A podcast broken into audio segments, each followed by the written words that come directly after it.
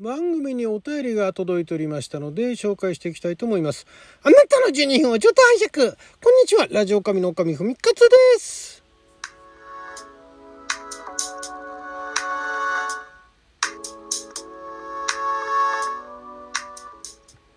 えー、最近何かあの、何がきっかけかわかんないですが、あの、ギフトとかね、お便りが、あ立て続けに届いておりまして、ありがとうございます。まずギフト。ですね。DJ 特命さんから大好きのギフトいただきました。ありがとうございます。どなたかね、えー、ご存知えー、ないですけれどもどなたか存じ上げませんけれどもありがとうございますね。何になのトークに何かのトークについて大好きっていうねギフトをいただいたのかまあ番組全体なのかはちょっとよくわからないですけどね、えー、まあそれでも嬉しいですね。あの大好きっていうね、えー、いうあのアピールをねしていただくというのはとてもありがたいことです。ありがとうございます。そして上田香南さんからもギフトを頂いております。共感しましたっていうね。ありがとうございます。これもねあのどのトークに共感していただいたのかはちょっとよくわからないんですけどもね。ななんか共感していただいたんだということでねありがとうございます。ねはい。それでは続きましてですねお便りですねお便りがこちら結構長めのがまず最初届いておりましてえー、やすさんですね。ありがとうございます。ラジオネームやすさん。拝聴しましたのギフトとともにですね。ルパン三世カリオストロの城は、1979年の公開とは思えない色褪せない作品ですよね。次元大介の声優さんをしていた方も空に旅立ち、当時の声優さんがいなくなってしまっても作品は残るのは素晴らしいですね。ルパン三世の中でお気に入りのエピソードはありますか？いつ歌うのかなと待ち続けた回がありました。ついにカリオストロの城の主題歌歌ってしまいましたね。ラジオ投稿聞きながら拍手してましたということでありがとうございます。ルパン三世ね、えー、まああの、小林清さんね、えー、さらに旅立たれてしまいましたけれどもその前ねあの山田康夫さんもね、えー、相当前にねあの栗田海一さんにね、えー、バトンタッチバトンタッチっていうか、まあ、山田さんがねやはり空に旅立たれたからねえー、モノマネをしていた栗田さんに変わられたというねあれもすごかったですけどね。結構だから一番最初山田さんもなんだかんだあのパイロット一番最初のパイロットが実は2本あってその時のまあ、でもあれって公開されたのかな？私も後になって知った話ですけども、えー、そのルパンのね、えー、声をやって、まあ、候補に上がっててで実際映像まで作ったのが最初は野沢那智さんかな？野沢那智さんとあと広川太一郎さんだったかな？なんかあの2バージョンあったんですよね。でまあ結局いろいろあって山田康夫さんになってで次元は最初から小林さんから。あのあれですよね。石川五右衛門があの大塚明夫さんのお父さんですよね。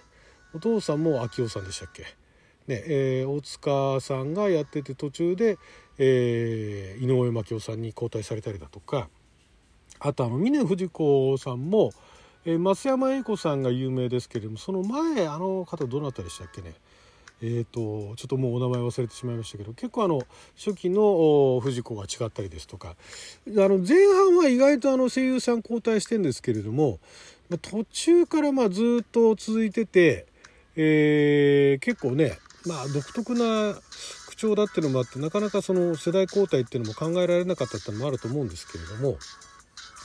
まあとはいえルパンねカリオストロの城はまあ、あの結構好きな作品ではあるんですがじゃあテレビのルパンエピソードってちゃんと見てたかっていうとあの前半の第1期があんまり性に合わなかったんですね。あのちょうどあれ子供の頃を見ててあれに憧れる少年と私みたいについていけないっていう少年とやっぱり結構真っ二つに分かれた記憶がありますけれどもで私はだからそれ以降あんまりテレビ版の方は見てないですね。劇場版のあのマモ一番最初のね初劇場版最初の劇場版「ルパン三世」とかも見ましたけどもそれもね、まあ、今見たらまたちょっと印象も違うんでしょうけどなんかちょっと不思議な作品でしたよね。実写版のルパンは見てないですけどね。あのあれ誰でしたっけ？あのルパン役を、え目黒祐樹さんでしたっけね？やられたあの。あれもすごかったですけど。あれ実写版ちょっとね、えー、面白半分に見てみたいなとは思うんですけども今なかなかねあの実写版のあのデータっていうのはどこでも見ることができないっていう感じですけれども。なのでテレビエピソードでお気に入りのエピソードっていうのはないですね。あの宮崎駿さんのあの「さらば愛しきルパン」だとかね。あそこら辺も見ましたけれども。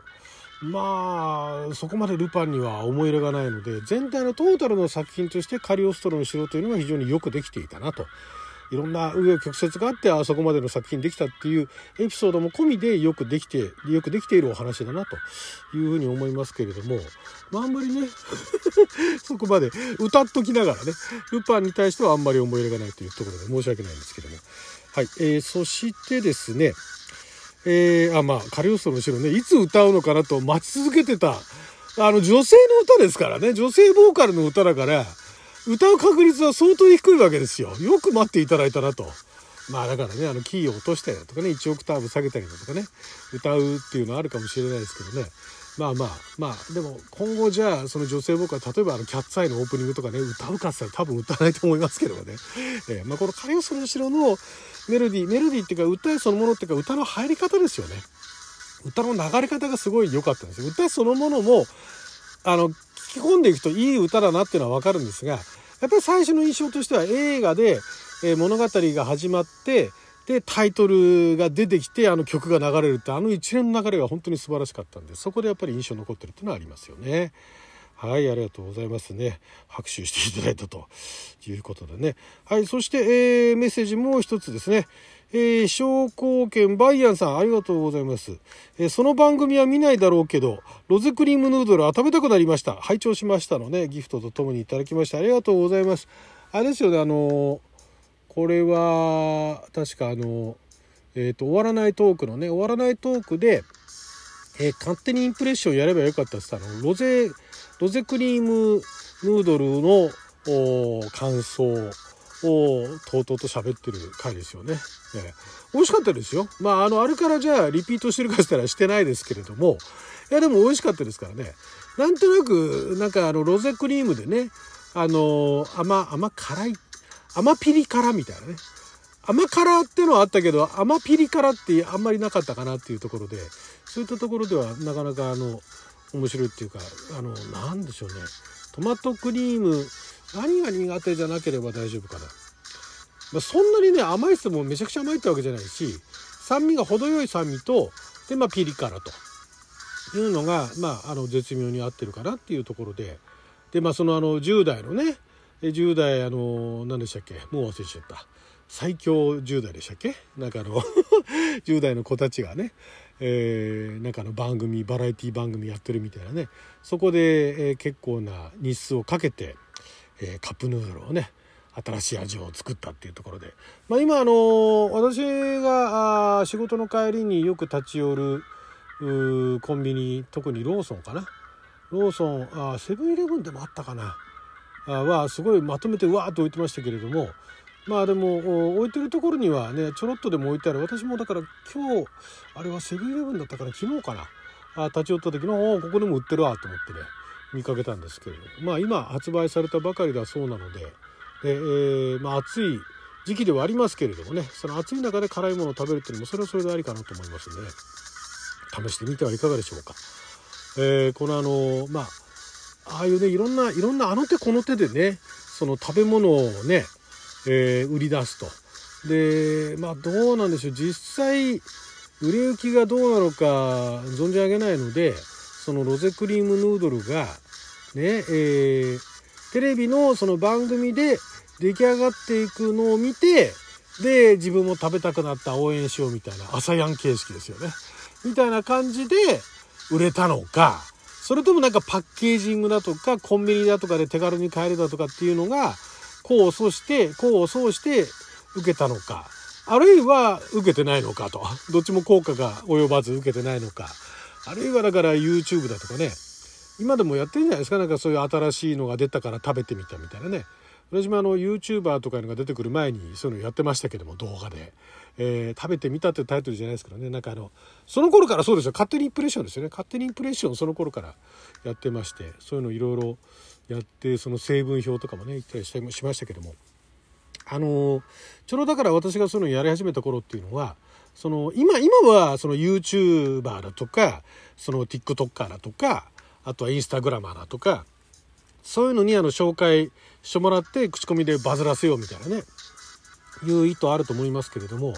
昔の昔のっていうかだから10年以上前ぐらいの話になるとえっ、ー、とねあれはね、まあ、口コミもあるとは思うんですがあんまりねネットで流行るっていうネットで流行らせるっていう意図はなかったと思うんですね。私はその動画で紹介しましたけどまだ当時はその動画で紹介するっていう文化が日本にはなかったんでそんなにね。あのなんかいいとこ IT のおなんかガジェットかなんかを紹介するっていう人がその後ちょこっと出てきたりとかしましたけどもその食べ物を紹介するっていうのは海外の方ではあったんですが日本国内でやってる人あんまりいなかったんでちょうどねあのペプシキューカンバーが出た時にね、えー、私もあのその動画配信してたんで飲んでみて勝手にインプレッションやってましたけどもね。で、あの時はそういう動画で配信して口コミを広げようなんていうのは作ってる側は全然考えてなかったそうなんですね。で、なんでそういうの作ったかって言ったら、そのコンビニの棚の奪い合いっていうのがあって、えー、そこのところに、その、同じ商品ばっかりじゃなくて、やっぱりその時期によって変わっていくっていうのがあるんで、そこをちゃんとあの、埋めとかないと、次に確保できないみたいな、なんかそういうのがあるらしいんですよね。それでなんかちょっと変わった飲み物をペプシは作ったっていう話だったらしいんですけど、あれ面白かったですね。あれ何年ぐらい、何年ぐらいありましたかね。なんかの変わり、変わり種飲み物をね、毎年夏で途中から秋まで出すようになって、夏と秋にね、変わった飲み物を一つずつ出して、で、それ飲んでね、私は当時だから、えっ、ー、と、動画と、あとなんかあの、商品紹介サービスみたいなね、そういう、えー、ネットのサービスありましたけど、関心空間とかってそこら辺でね、紹介とかしてましたけどね。今だったらもうね、YouTube とかでね、流しますから、もっとそういうのね、バンバン出たらね、それで、でも YouTube とかそういうのがきっかけで流行ったものってあるんですかね、最近ね。なんかそういうの、私あんまり見てないんでわかんないですけど、なんかいいのがあったら紹介してみてください。はい、ということで12分間の貴重なお時間いただきありがとうございました。それじゃあまた。